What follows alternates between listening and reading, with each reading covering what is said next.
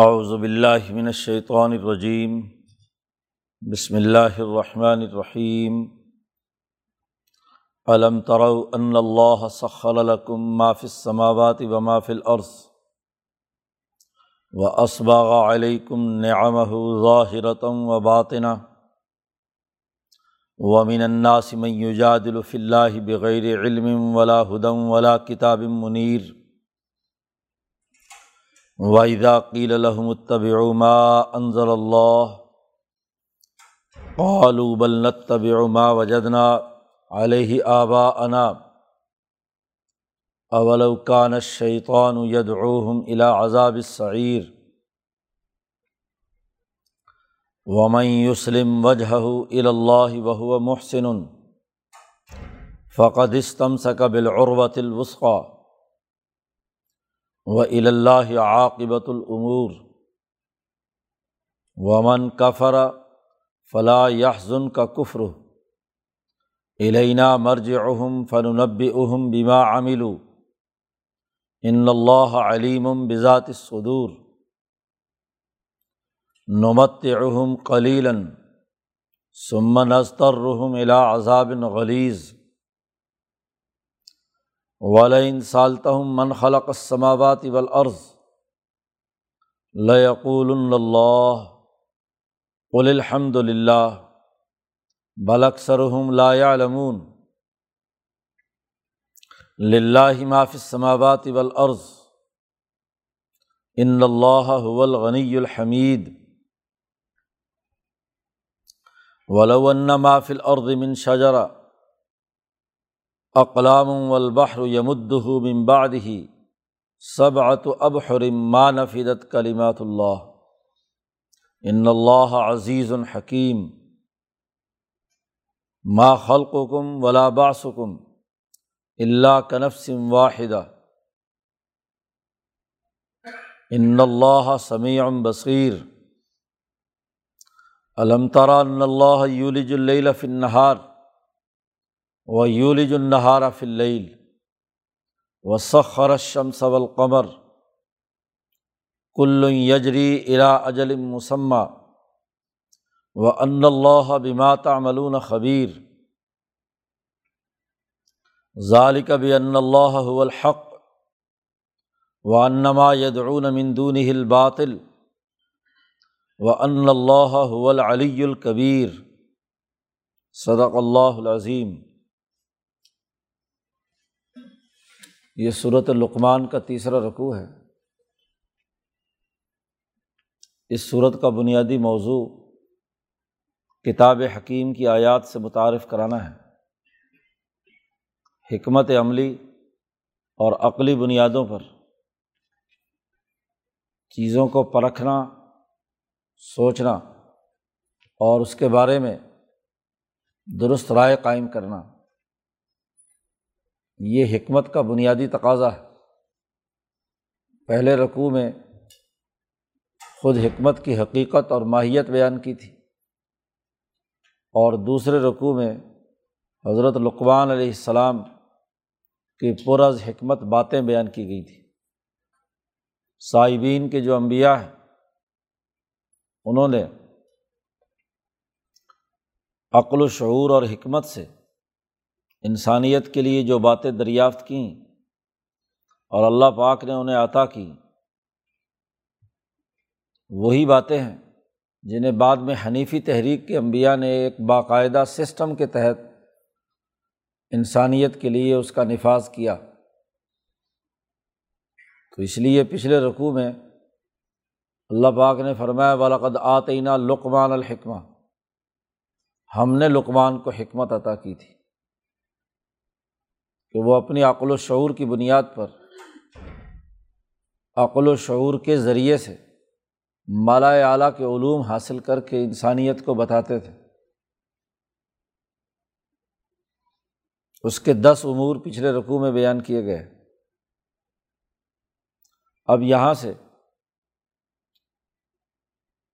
جو پہلا اصول ہے، جس میں یہ بنیادی بات کہی گئی تھی کہ انشکر للہ اللہ کا شکر ادا کیجیے اور اللہ کے ساتھ کسی کو شریک مت ٹھہرائیے۔ یہ چونکہ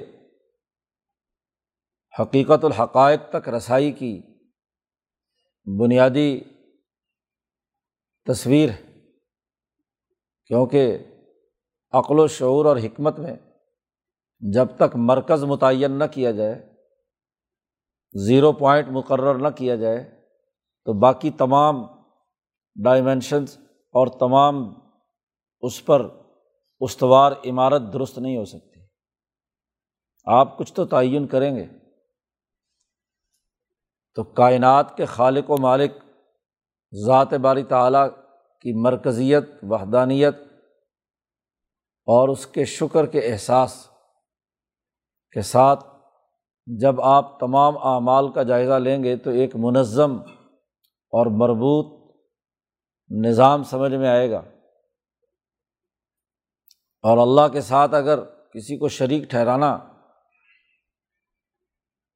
اس کو جائز قرار دیا جائے، تو اس کا مطلب یہ ہے کہ آپ نے دو مرکز مان لیے۔ تو دنیا کے کسی علم میں دو زیرو پوائنٹ نہیں ہوتے۔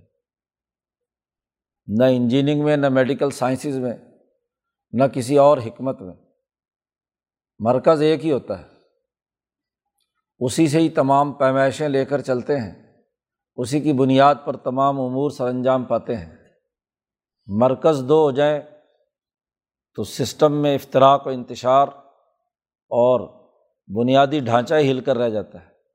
تو اس کے مزید دلائل یہاں اس رقوع میں بیان کیے جا رہے ہیں کہ اللہ کا شکر ادا کرنا اور اللہ کو مرکز مان کر اس کے ساتھ کسی کو شریک نہ ٹھہرانا اور اس کے بعد والدین کے حقوق، انسانوں کے حقوق، اجتماعیت کی ذمہ داریاں پوری کرنا وغیرہ وغیرہ، یہ کیوں ضروری ہے؟ اس لیے کہ قرآن کہتا ہے علم ترو وہ لوگوں، کیا تم نے دیکھا نہیں کہ اللہ سخر الکم معاف سماوات و معاف العرض جو کچھ آسمانوں میں ہے اور جو کچھ زمینوں میں معاف العرض یہ تمام کی تمام چیزیں اے انسان تمہارے لیے مسخر کر دی ہیں۔ جی۔ ایک مرکز پر جمع کر دیں انسان کو مرکز بنا کر تمام عرضی قوتیں، معدنیات، نباتات، حیوانات، سورج، چاند، ستارے جو آسمانوں میں ہیں، تمہارے لیے کام کر رہے ہیں۔ سورج نکلتا ہے انسان کو فائدہ پہنچانے کے لیے۔ چاند گردش میں ہے اپنی چاندنی بکھیرنے کے لیے انسانوں کے لیے۔ ستاروں کی تاثیرات انسان کے لیے ہیں۔ اور زمین سے پھوٹنے والی، اگنے والی، وجود میں آنے والی تمام چیزیں تمہارے لیے ہیں۔ جب ہم نے کائنات کی تمام چیزوں کا مرکز انسان کو بنا دیا، تو اس انسان کو سمجھنا چاہیے کہ اس انسان کے قلب کے اندر جو روح کا حقیقی نقطہ ہے، جو ذات باری تعلیٰ کی تجلی کے ساتھ مربوط ہے، تو اس کو اس مرکز کے ساتھ کیوں نہیں جوڑنا چاہیے؟ کسی بھی سسٹم میں اس کے جتنے بھی اجزاء ہوتے ہیں، ہر ذیلی جز اپنے سے اوپر کی طاقت کے ساتھ جڑا ہوا ہوتا ہے اور ہر اوپر کی طاقت اس سے اوپر کی طاقت کے ساتھ جڑی ہوئی ہے۔ اگر وہاں کوئی آدمی اپنے آپ کو مرکز المراکز بنا لے، کوئی بھی ذیلی نظم، ذیلی شعبہ، جس کے گرد اس دائرے سے متعلق چیزیں وابستہ ہیں اور اس طرح مختلف گروپس بن جائیں اور بہت سارے مراکز بن جائیں، تو یہی تو خرابی کی بات ہے۔ تم نے اگر لات اور منات کو جو انسان تھے ان کے بت بنا کر انہیں کو اصل سمجھ لیا، اللہ کے ساتھ برابر شریک کر دیا، تو تم نے جو اصل مرکز تھا اس سے کاٹ دیا۔ پھر انسان کے لیے تمام چیزیں مسخر ہوئی ہیں اور یہ چلتا پھرتا، جیتا جاگتا انسان، وہ پتھروں کے سامنے سجدہ کرتا پھرے۔ وہ پتھر تو تمہارے لیے بنائے تھے، نہ کہ تم ان کے لیے بنائے گئے تھے۔ تو علم ترو، کیا تم نے مشاہدہ نہیں کیا؟ دیکھا نہیں ہے۔ کہ دنیا کی کون سی نعمت ہے جو تمہارے لیے مسخر نہیں کر دی گئی؟ اور کرنے والا کون ہے؟ اللہ۔ تو جس نے کی ہے، اس کا شکر ادا کرنا لازمی ہے یا نہیں؟ تمہارے اندر تو یہ طاقت نہیں تھی کہ تم سورج پیدا کر کے سورج کو گردش دلواتے یا زمین پیدا کر کے اس کو، اس کے تمام منافع اور تمام فوائد اس سے حاصل کرتے۔ یہ تو اللہ نے تمہارے لیے کیا۔ ان اللہ سخر الکم اللہ نے تمہارے لیے مسخر کر دیا۔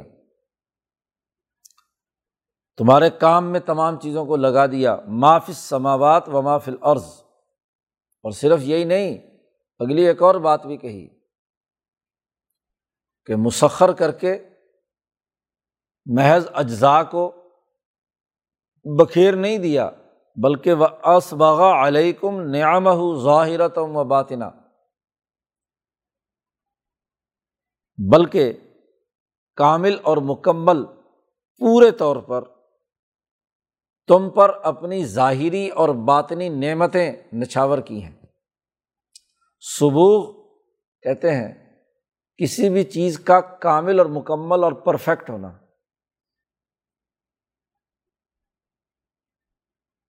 اجزاء کے اندر جتنا زیادہ کیمیائی تعامل مضبوط ہوگا، اتنی وہ پرفیکٹ ہوگی۔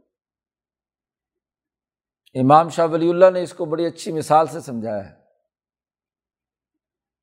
کہ جب بھی مختلف اور منتشر چیزیں جتنی زیادہ ان میں کثافت، جتنی زیادہ صفائی، جتنی شفافیت، جتنے اس کے اندر زیادہ سے زیادہ اجزاء ہوں گے اور رچ ہوگا، اتنا ہی وہ پرفیکٹ ہوگا۔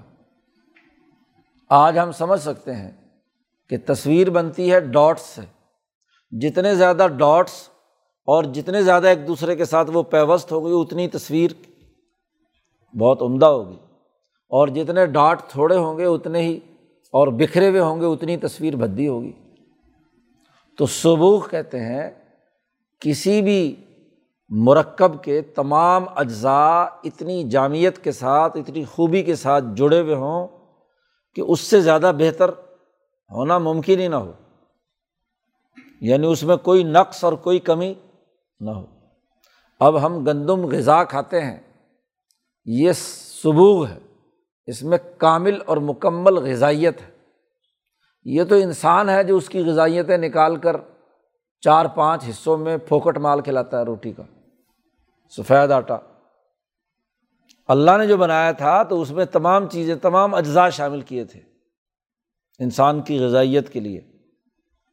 اسی طرح حل پھل، فروٹ، کھانے پینے کی چیزیں، مکان بنانے کے لیے، عمارتیں بنانے کے لیے، سڑکیں بنانے کے لیے تمام میٹیریل کامل اور مکمل شکل میں تمہیں دیا ہے۔ تو کون سی ایسی نعمت ہے؟ معدنیات میں دیکھ لو جی نباتات میں دیکھ لو، حیوانات میں دیکھ لو، ہر چیز سبوک کی حالت میں ہے۔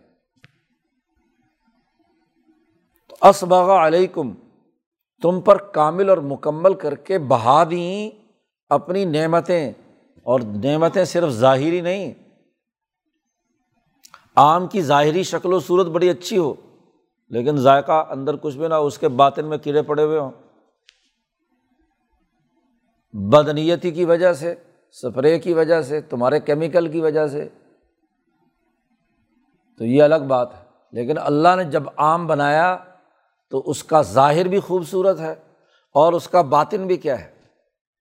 مکمل ذائقے والا ہے۔ سیب، انار، انگور۔ اسی طرح ہر ایک عنصر کو دیکھ لو۔ سونا، چاندی وغیرہ وغیرہ جتنے بھی معدنیات اس کی ظاہری شکل بھی اور اس کے اندر جو باطنی طاقت، انرجی، قوت، نتائج، اثرات، تاثیر ہے، وہ بھی اس نے کامل مکمل رکھی۔ تو ظاہری نعمت بھی ہے اور باطنی نعمت بھی سورج کے باطنی اثرات بھی ہیں، سورج کے ظاہری اثرات بھی۔ آج جتنی تحقیقات سے ہر ہر عنصر اور ہر ہر شے کے تمام خواص، افعال، تاثیرات اور حقائق معلوم ہو چکے ہیں۔ اور یہ تو ابھی انسان کو بہت تھوڑا سا، وہ کہتے ہیں ہم کائنات کا صرف چار فیصد حصہ ابھی تک، اور وہ بھی صرف یہ جان سکے ہیں کہ یہ ہے اصل حقیقت کیا ہے؟ وہاں تک رسائی حاصل نہیں ہوئی۔ تو اللہ پاک کہتے ہیں کہ ہم نے نعمتوں کا ظاہر بھی اور باطن بھی وہ تم پر بہا دیں کامل کر دیں پوری کر دیں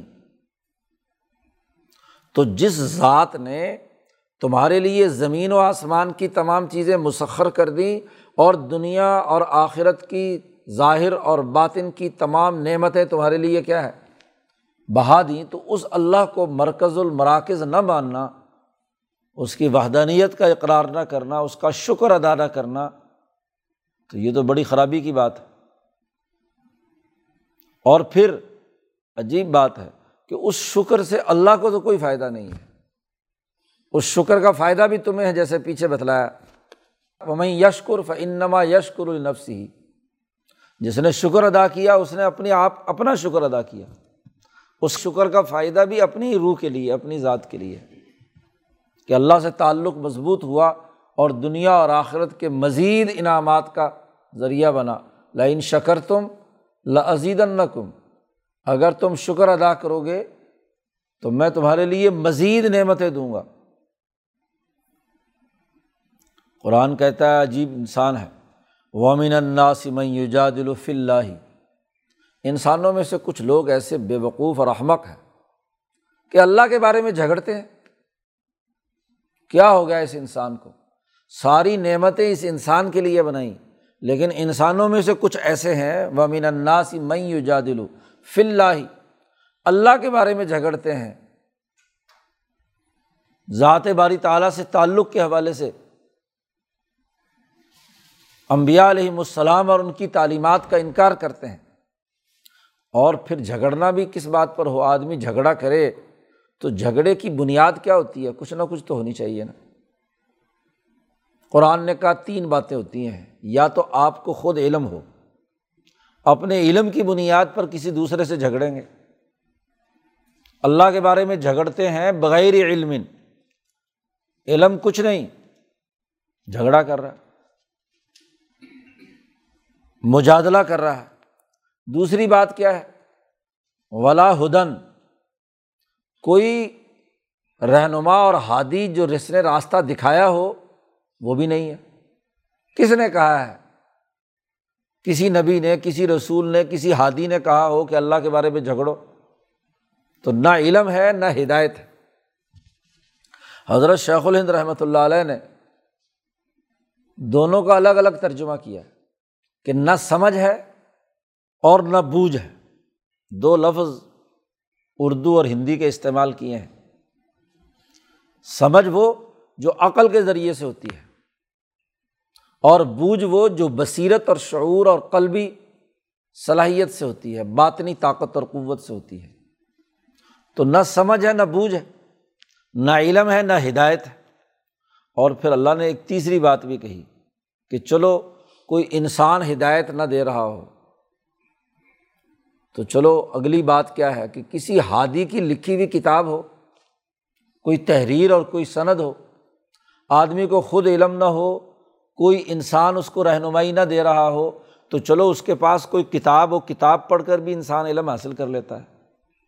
تو قرآن کہتا ہے، ولا کتاب منیر نہ ان کے پاس علم ہے، نہ ہدایت ہے، اور نہ ہی کوئی روشن کتاب اور تحریر ہے جو یہ کہتی ہو کہ اللہ کا انکار کرو۔ اللہ سے بارے اللہ کے بارے میں جھگڑو۔ تو آدمی جھگڑا کرتا ہے کسی برتے پر۔ یہ جھگڑا کس برتے پر کر رہے ہیں؟ کس بنیاد پر کر رہے ہیں؟ بغیر علم، بغیر ہدایت، بغیر کسی کتاب اور تحریر کے۔ کوئی دستاویز ان کے پاس ایسی نہیں کہ جس کی بنیاد پر یہ اللہ سے جھگڑے۔ تو لوگوں میں سے ایسے لوگ بھی ہیں۔ جن میں نہ عقل ہے، نہ شعور اور نہ ہی کوئی دلیل اور سند ہے۔ اس کے باوجود وہ اللہ کے بارے میں جھگڑ رہے ہیں۔ بھلا آپ بتاؤ کہ دنیا کا کوئی کام بغیر مرکز کے نہیں ہوتا اور مرکز ذات باری تعالیٰ جس نے تمہارے لیے تمام انعامات دیے ہیں، تو جس نے انعامات دیے ہیں، جس نے کائنات تمہارے لیے مسخر کی ہے، اس کے وجود کے بارے میں جھگڑنا، تو یہ بغیر علم بغیر ہدایت، بغیر کتاب کے ہے اچھا اگر ان سے پوچھا جائے کہ کیوں جھگڑتے ہو، اللہ کو کیوں نہیں مانتے؟ تو کیا کہتے ہیں؟ ویزاقیل الحم جب ان سے کہا جاتا ہے کہ اتبع ما انزل اللہ اللہ نے جو حکم نازل کیا ہے، جو علم بھی ہے، اور اس علم کی سمجھ اور بوجھ پیدا کرنے والا نبی ہدایت بھی دے رہا ہے۔ اور کتاب منیر بھی ہے۔ یہ اللہ نے تینوں کی خصوصیات کے حامل کتاب نازل کی ہے۔ اللہ کی طرف سے نازل شدہ کتاب بھی ہے۔ اس میں علم و شعور کی باتیں بھی ہیں۔ اور نبی بھی ہے جو اس کی ہدایت اس کو سمجھا رہا ہے، راستہ بتلا رہا ہے۔ کتاب لکھی ہوئی ہو اور کوئی سمجھانے والا نہ ہو، تب بھی مسئلہ ہوتا ہے۔ تو نبی اور نبی کے قائم مقام، ان کے خلفاء موجود ہیں۔ وہ اللہ کا نازل شدہ پیغام جب ان کو پڑھ کر سناتے ہیں تو کیا کہتے ہیں؟ قولو بلت طبی ماں وجدنا علیہ آبانا۔ ہم تو اپنے بابا قوم کی بات مانیں گے، تمہاری بات نہیں مانیں گے۔ ہم تو اتباع کریں گے ماں وجدنا علیہ آبانا۔ جو ہمارے آبا و اجداد کام کرتے رہے تھے، تو علم، ہدایت اور کتاب کے بغیر ماں باپ کی اندھی تقلید۔ اپنے آبا و اجداد کے پیچھے چلنا اپنے قوم کے بابا کو ماننا، یہ بڑا جرم ہے۔ قرآن نے بڑا طنز کیا اول کان شیطان ید عذاب سعیر تمہارے باپ دادے کو اور تمہارے بابا قوم کو شیطان لے جا کر جہنم میں پھینک رہا ہو، تو تب بھی تم ان کے پیچھے چلو گے۔ اگر تمہارے آبا و اجداد گمراہ ہوں اور شیطان کے پیچھے لگے ہوئے ہوں۔ اول کانش شیطان ہو کیا پھر بھی تم ان کی اتباع کرو گے کہ جب شیطان ید انہیں دعوت دے کر لے جا رہا ہے الا عذاب سعیر بھڑکتی ہوئی آگ اور عذاب کی طرف۔ کوئی بیٹا، کیا اس وقت بھی باپ کے پیچھے چلے گا جب باپ کو پکڑ کر آگ میں ڈالا جا رہا ہو؟ جی۔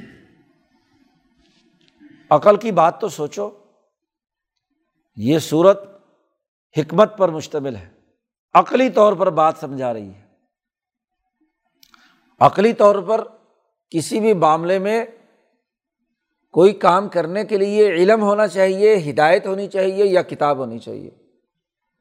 اور اگر یہ نہیں ہے اور محض آبا و اجداد کی اندھی تقلید ہے، جیسا پراپگنڈا کریں، جیسے لیڈر بیانات دیں جیسے ڈاکٹر لوگ کسی مرض کا پراپگنڈا کر دیں، سارے لوگ اسی کے پیچھے چلے جائیں، چاہے وہ عذاب میں لے جائے پوری دنیا انسانیت عذاب میں مبتلا ہے۔ شیطان ان تمام کو کھینچ کر، ان کی اجتماعیت کو توڑ کر، انفرادیت کے عذاب میں مبتلا کر رہا ہے۔ دجال اپنے دجل و فریب سے انسانیت کو گمراہی کے راستے پر ڈال رہا ہے۔ تو شیطان جہاں جہنم میں کھینچ کر لے جا رہا ہو، تب بھی ان لیڈروں کی، ان آبا و اجداد کی، ان ابو جہلوں کی پیروی کرنی ہے۔ سوسائٹی پر جب جہالت کا راج ہو جائے، ابو جہل ہوں جو نہ علم رکھتے، نہ ہدایت رکھتے، نہ کوئی کتاب کی صنعت رکھتے۔ آج جو کچھ ہو رہا ہے، کیا یہ تورات میں ہے؟ انجیل میں ہے؟ قرآن میں ہے؟ کسی وید میں ہے، کسی یند میں ہے، کسی آبستہ میں ہے، کوئی کتاب ہے، کس نے یہ راستہ بتایا؟ ہے سود خوری کا، کرپشن کا، لوٹ مار کا، بد اخلاقی کا، انسانوں کو یرغمال بنانے کا، منڈیوں پر قبضہ کرنے کا، انسانوں کو تباہ و برباد کرنے کا، کس نے بتایا راستہ؟ تو خاص شیطان ان کو کھینچ کر، عذاب سعیر دنیا کی جہنم بن رہی ہے۔ آگ لگی ہوئی ہے چاروں طرف۔ شیطان ادھر کھینچ کر لے جائے تو بغیر علم، بغیر ہدایت کے اس کے پیچھے پیروی کرو گے۔ ایسا نہیں۔ تو قرآن نے نقشہ کھینچ کر بتلایا کہ ذات باری تعلیٰ کے ساتھ تعلق قائم کرنے کا ہی درست راستہ ہے۔ حکمت اور عقل کا تقاضا ہے۔ کہ اس کا شکر ادا کیا جائے۔ اور جو لوگ یہ اطاعت نہیں کر رہے، تو جیسے ان کے آبا و اجداد جہنم کے راستے پر سفر کر رہے ہیں، یہ بھی ہیں۔ دنیا ان کے لیے جہنم بنی ہوئی ہے اور آخرت کی جہنم بھی۔ وسلم وجہ اللہ وہ محسن۔ اور جو آدمی جس نے اپنا چہرہ اور اپنی تمام تر توانائییں اور قوتیں اللہ کے سفرد کر دیں وجہ اللہ اپنے علمی اور عملی تمام قوتیں اسی مرکز المراکز ذات باری تعلیٰ حقیقت الحقائق کی طرف کر دیں۔ تاکہ وہ اس پوری کائنات کے سسٹم کو سمجھ کر اس میں سے ہر نعمت کو جو اس نے یہاں رکھی ہے اس سے پورا پورا استفادہ کرے۔ اور ایک اگلی شرط بھی لگائی ہے۔ وہ ہوا محسن اور اللہ کی طرف اپنے چہرے کو ظاہری طور پر سفرد کرنے کے بعد اس نے اپنا باطن اور اپنا قلب وہ مخلصانہ طور پر اللہ سے تعلق قائم کیا اس نے۔ محسن بنا، صفت احسان کہ انتا ابود اللہ کان کا ترا ہو اللہ کی وہ عبادت کرے گویا کہ وہ اللہ کو دیکھ رہا ہے۔ یہ تو کم از کم ہو کہ اللہ اسے دیکھ رہا ہے۔ یہ صفت احسان، محسن بن کر جس نے اپنے ظاہری اعمال کو اللہ کے سپرد کیا، تو فقد استم سکا بالعروت الوسقا اس نے ایک مضبوط کڑا پکڑ لیا۔ اس نے ایک مضبوط کڑا پکڑ لیا۔ اس کی دل نے، اس کی عقل نے، اس کے نفس نے ذات باری تعالیٰ کے ساتھ تعلق قائم کر لیا، چہرہ سفرد کر دیا، دل ادھر متوجہ ہے۔ اللہ ہی کے کہنے اور اس کے حکم کے مطابق اس نے اپنے اعمال بسر کرنے کا طور طریقہ اپنا لیا تو اس نے ایک مضبوط کڑا پکڑ لیا۔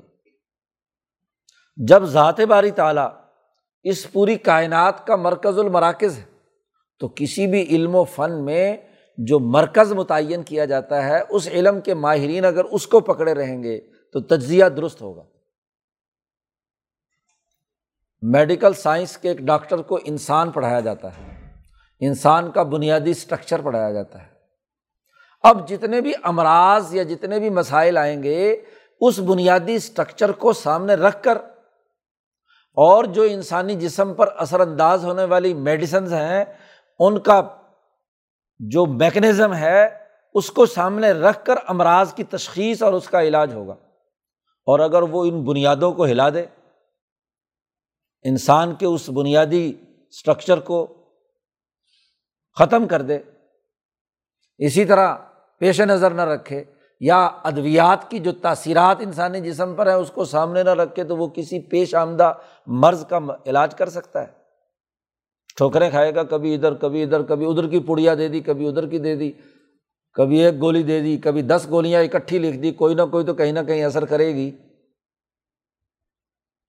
لیکن جس نے اس میڈیکل سائنسز کے جو بنیادی اصول اور ضابطے ہیں اس کو پکڑ لیا، تو اس نے اس سائنس کے عربت الوسقہ کو پکڑ لیا۔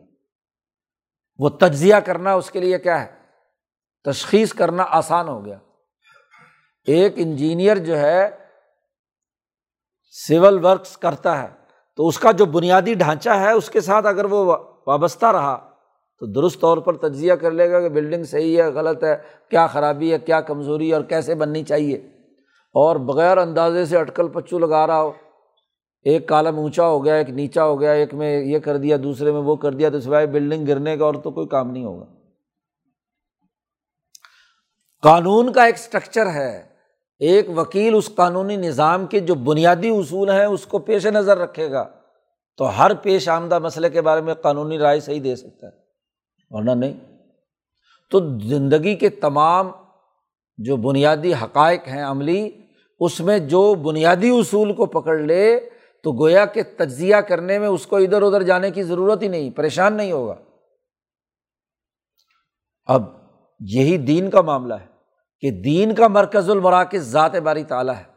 جس آدمی نے اپنے قلب، عقل اور نفس کو اور اپنے ظاہری جسم کو اللہ کے سفرد کر کے اخلاص کے ساتھ اس ذات سے تعلق قائم کرنے کا طریقہ اختیار کر لیا، محسن بن گیا، تو اس نے گویا کہ اس پوری کائنات کے مکمل نظام کے عروت الوسقہ کو مضبوطی سے تھام لیا۔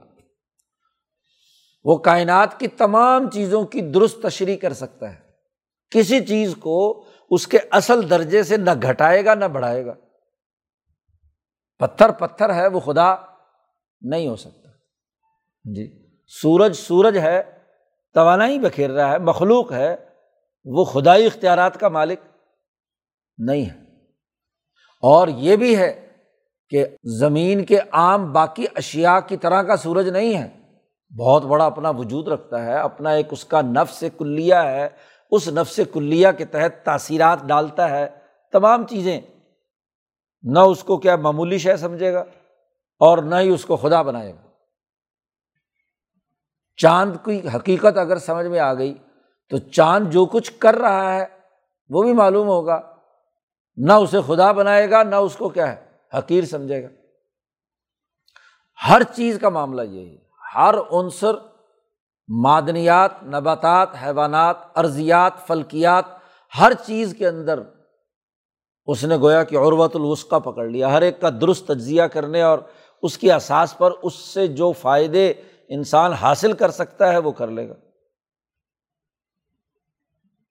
اس لیے دنیا میں تمام تر سائنسی ترقیات کی بنیاد توحید ہے۔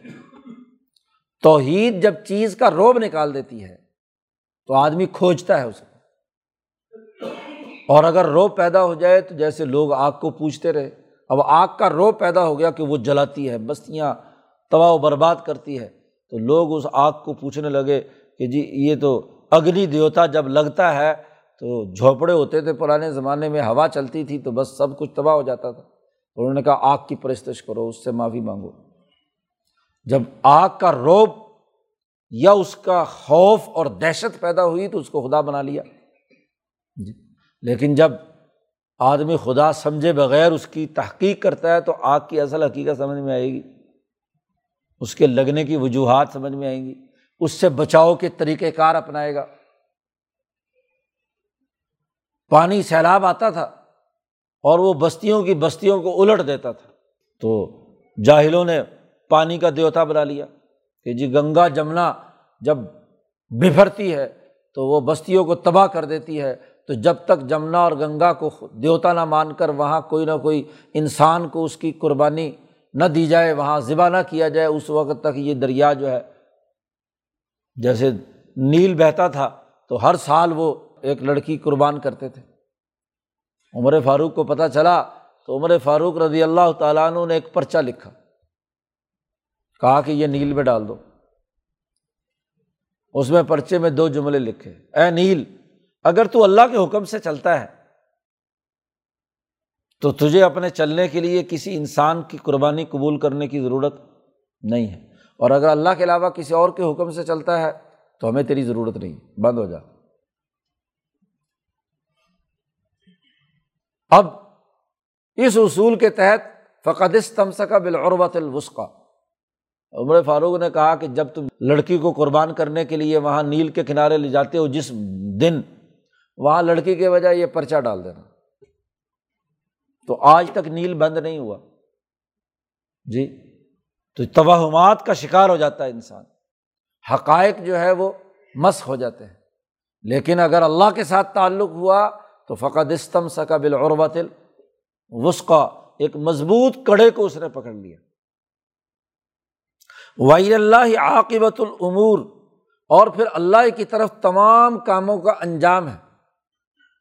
آخر کار ہر کام اللہ کی طرف جانا ہے۔ پیدا بھی اسی نے کیا، نعمت بھی اسی نے تمہارے لیے دی۔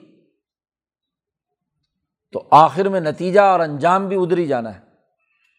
اور یاد رکھو، ومن کفرا جس نے اللہ کا انکار کیا۔ تو نبی اکرم صلی اللہ علیہ وسلم اور ان کی نیابت میں ان کے خلفاء اور نائبین سے کہا جا رہا ہے فلاں یحزن کا کفر ہو ان کا کفر، اے محمد صلی اللہ علیہ وسلم، آپ کو غمگین نہ کرے۔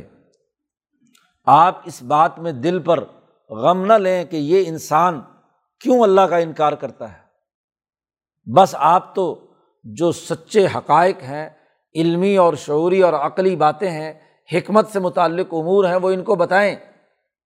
باقی لینا مرج اہم یہ سب لوٹ کر ہمارے پاس آئیں گے۔ پھر ہم ان کو بتائیں گے کہ یہ دنیا میں کیا کرتوت کرتے رہے ہیں۔ ان کے اعمال کیا ہیں؟ فن نب اہم بیما عاملو اس لیے کہ ان اللہ علیم بذات صدور بے شک اللہ پاک سینوں اور دلوں کے حال کو اچھی طرح جانتا ہے۔ نمت اہم کلیلاً ہم ان کو دنیا میں معمولی تھوڑا سا نفع دیں گے۔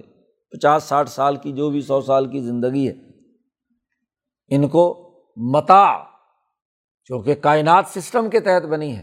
تو جب تک انسان یہاں ہے، اسے روٹی روزی تو ہم دیں گے۔ کھانا پینا سارا ہاں جی انسان کے بقا کا اور اس کو موقع بھی دیں گے کہ وہ اس سے فائدہ اٹھائے اور درست راستے پر آنے کی کوشش کرے۔ لیکن اگر یہ باز نہیں آتے، تو سما نظر رحم عذاب غلیز ہم ان کو گھسیٹ کر لا کر ہاں جی غلیز عذاب، گاڑے عذاب کے اندر ڈالیں گے۔ ہلکا پھلکا عذاب نہیں، تہ بتہ عذاب کی تہیں۔ جب کوئی چیز تہ بتیا ہوتی ہے، وہی گاڑی ہوتی ہے۔ کپڑے کے اندر جتنی تانتی اور جتنا بناوٹ ہاں جی ایک دوسرے کے ساتھ ٹھکی ہوئی ہو تو اتنا ہی گاڑا کپڑا ہوتا ہے۔ تو عذاب کی تہ بتہ ایک دوسرے سے ہاں جی گدا ہوا وہ عذاب ہم ان کو گھسیٹ کر وہاں ڈال دیں گے، نستر روح پھر دلائل دے رہا ہے اللہ تبارک و تعالیٰ۔ اللہ کا شکر ادا کرنا کیوں ضروری ہے؟ اس لیے کہ والا ان سالتا ہوں اگر اے محمد صلی اللہ علیہ وسلم آپ ان سے سوال کریں کہ من خلق سماوات والارض، آسمان و زمین کس نے پیدا کیے ہیں؟ تو ضرور بھی ضرور اللہ، یہ کہیں گے کہ اللہ نے پیدا کیا۔ خود کہتے ہیں کہ خالق وہی ہے۔ جب خالق وہی ہے، تخلیق کے اعتبار سے اسے مرکز مان لیا، تو تدبیر کے اعتبار سے کیوں نہیں اس کو مرکز مان رہے؟ جو خالق ہے، وہ مالک بھی ہے، وہ مدبر السماواتی والارض بھی ہے، وہ کائنات کا پورا سسٹم بھی چلا رہا ہے، تمہارے لیے نعمتیں پیدا کر رہا ہے۔ ظاہری اور باطنی تم پر نعمتیں اس نے بہائی ہیں۔ تخلیق اللہ کی مانتے ہو، مرکز تو وہی ہے۔ لیکن اس کے بعد جو اس کے اثرات اور نتائج مرتب ہونے چاہیے کہ اس کے سسٹم کو دنیا میں غالب کیا جائے، وہاں انکار کر دیتے ہو۔ تو ضرور کہیں گے کہ اللہ ہی انہیں پیدا کیا ہے۔ قل، اے محمد صلی اللہ علیہ وسلم، کہہ دیجیے کہ الحمد للہ سب تعریفیں اللہ کی ہیں۔ یہ بات تم نے درست کہی ہے۔ لیکن اس کے اگلے نتائج بھی تو مانو، بل اکثر لا یا ان کی اکثریت علم نہیں رکھتی جانتے نہیں ہیں۔ علم تو وہ ہوتا ہے کہ جب آپ نے کسی چیز کی تخلیق کا مرکز مان لیا، تو اس کے نتائج، اس کی وجہ سے جتنا پورا سسٹم ہے، اس کو اس سے مربوط کر کے سمجھا جائے۔ یہ علمی طریقۂ کار ہے۔ مرکز ایک کو مان رہے ہیں کہ خالق یہ ہے۔ اور پھر اس خالق کے ساتھ دوسروں کو شریک ٹھہرا رہے ہیں۔ تو یہ تو غیر علمی طریقہ ہے۔ یہ علمی منہج نہیں ہے۔ بل اکثر لا عالم حقیقت یہ ہے کہ للہ معاف سماوات والارض۔ اللہ کے لیے ہے وہ تمام چیزیں جو آسمانوں اور زمینوں میں ان اللہ الغنی الحمید۔ بے شک اللہ پاک بے پرواہ ہے، غنی ہے۔ اور تمام خوبیوں والا ہے، حمید ہر طرح کی قابل تعریف بات خوبی اس کی ذات میں ہے۔ اس کو یہ پرواہ نہیں ہے کہ کوئی مانتا ہے، یہ نہیں مانتا، وہ غنی ہے۔ کیونکہ ماننا بھی تمہارے اپنے نفے کے لیے ہے۔ اللہ کی طاقت اور قوت اور اس کی خوبیاں اور اس کے انعامات تو اتنے ہیں اتنے ہیں۔ قرآن کہتا ولو ان ما فل عرض اس ارض پر جتنے بھی درخت ہیں، ولو ان ما فل ارض من شجرتن زمین میں جتنے بھی درخت ہیں، سارے درخت کاٹ کر ان کی قلمیں تراش کر لی جائیں۔ اقلام ایک درخت پہ کتنی ٹہنیاں ہوتی ہیں؟ کتنا بڑا حجم ہوتا ہے؟ ساری ٹہنیاں، سارے درخت کو کاٹ کر ایک ایک درخت سے ہزار ہزار ہاں جی دو دو ہزار، تین تین ہزار قلمیں بن سکتی ہیں۔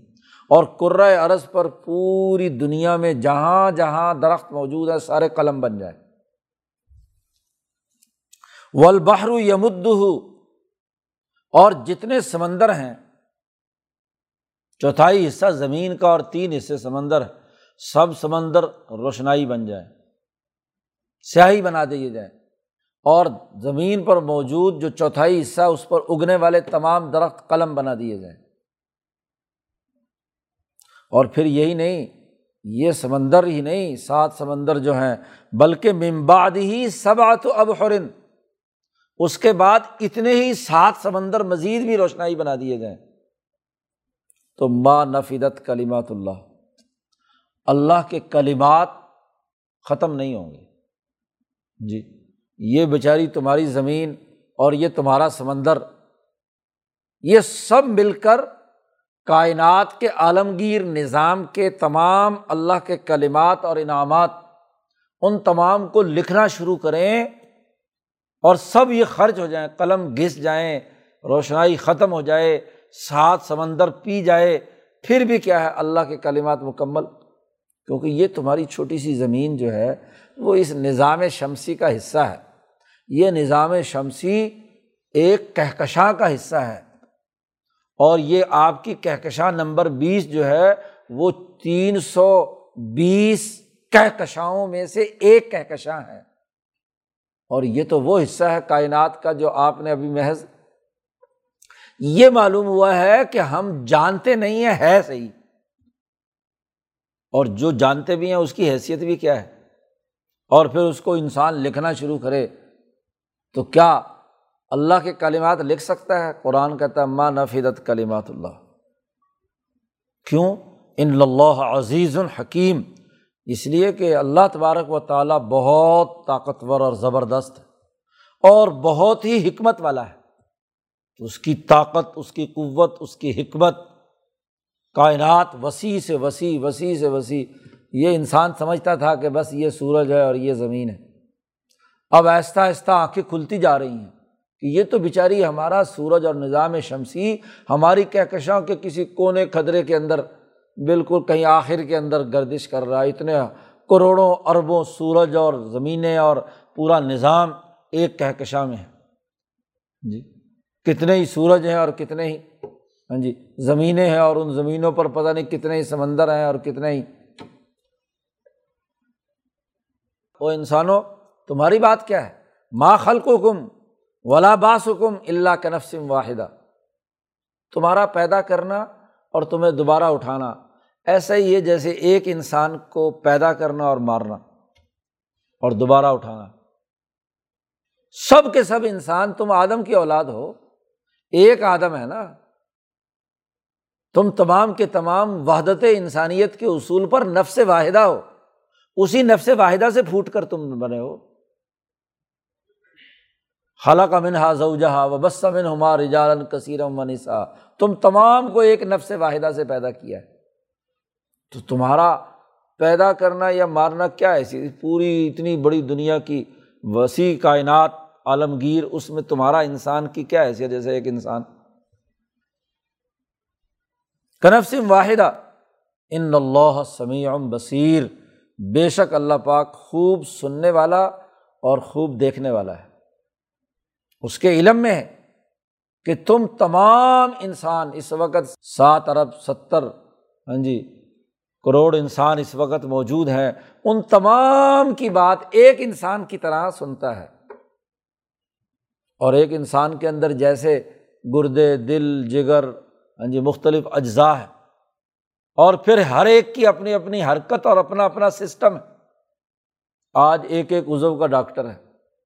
جی اس کی ایک وسیع دنیا آباد ہے۔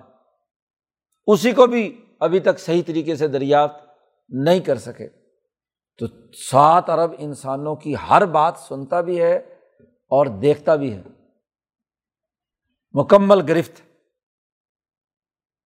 اس کی دلیل دیتے ہوئے کہا، دیکھو علم تارا کیا تم نے دیکھا نہیں کہ ان اللہ یولج اللہ فنہار رات کو دن میں داخل کرتا ہے اور وہ یولج النہارا فل اور دن کو رات میں داخل کرتا ہے؟ یہ جو دن رات کا تغیر و تبدل ہے، یہ کس نے کیا ہے؟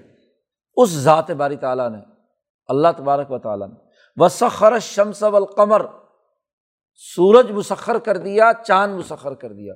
جب اتنا بڑا سورج اور اتنا بڑا چاند وہ مسخر ہے، تو تم انسان جو اس چھوٹے سے ارض کے اوپر، اس کے بھی چوتھائی حصے پر، اس چوتھائی حصے کے بھی بہت مختصر سے حصے پر تم آباد ہو، تو تم نفس واحدہ تمہاری کیا حیثیت ہے؟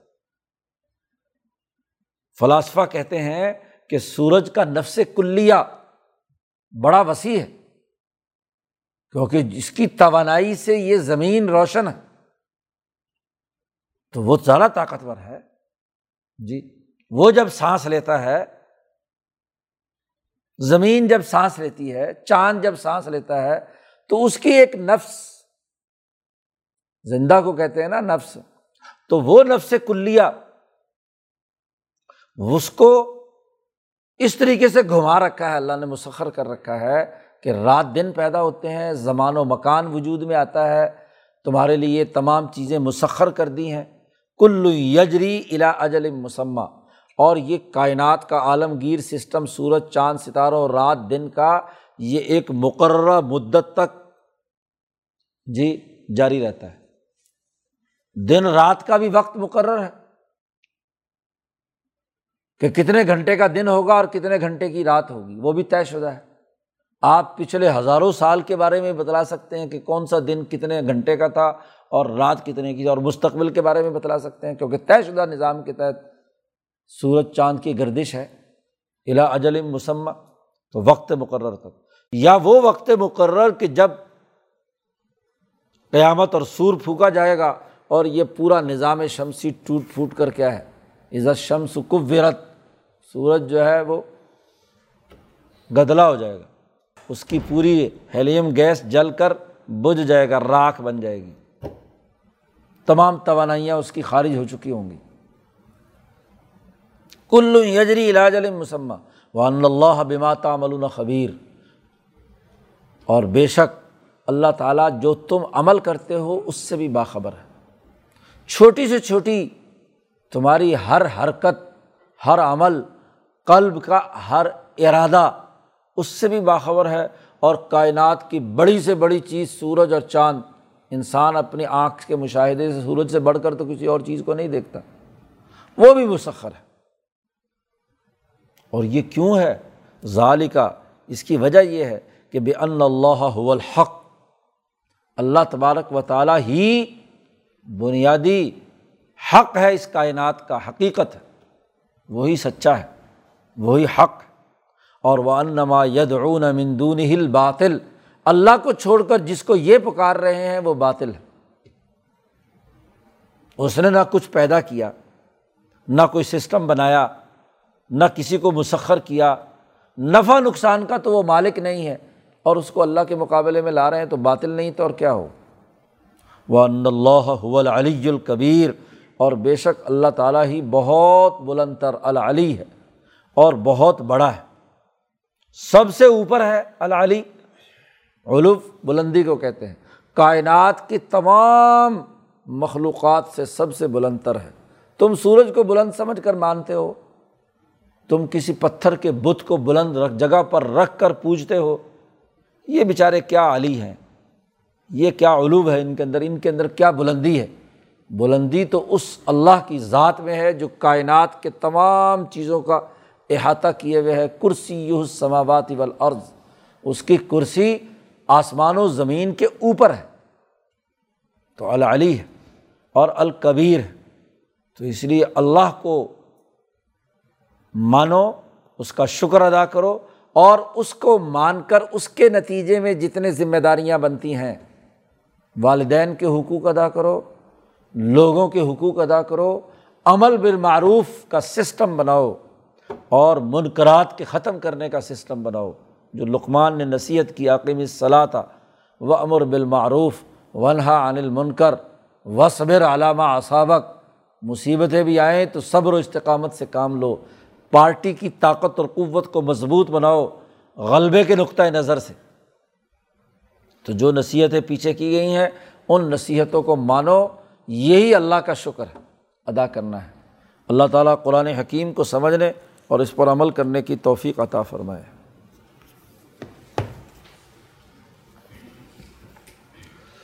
اللہ۔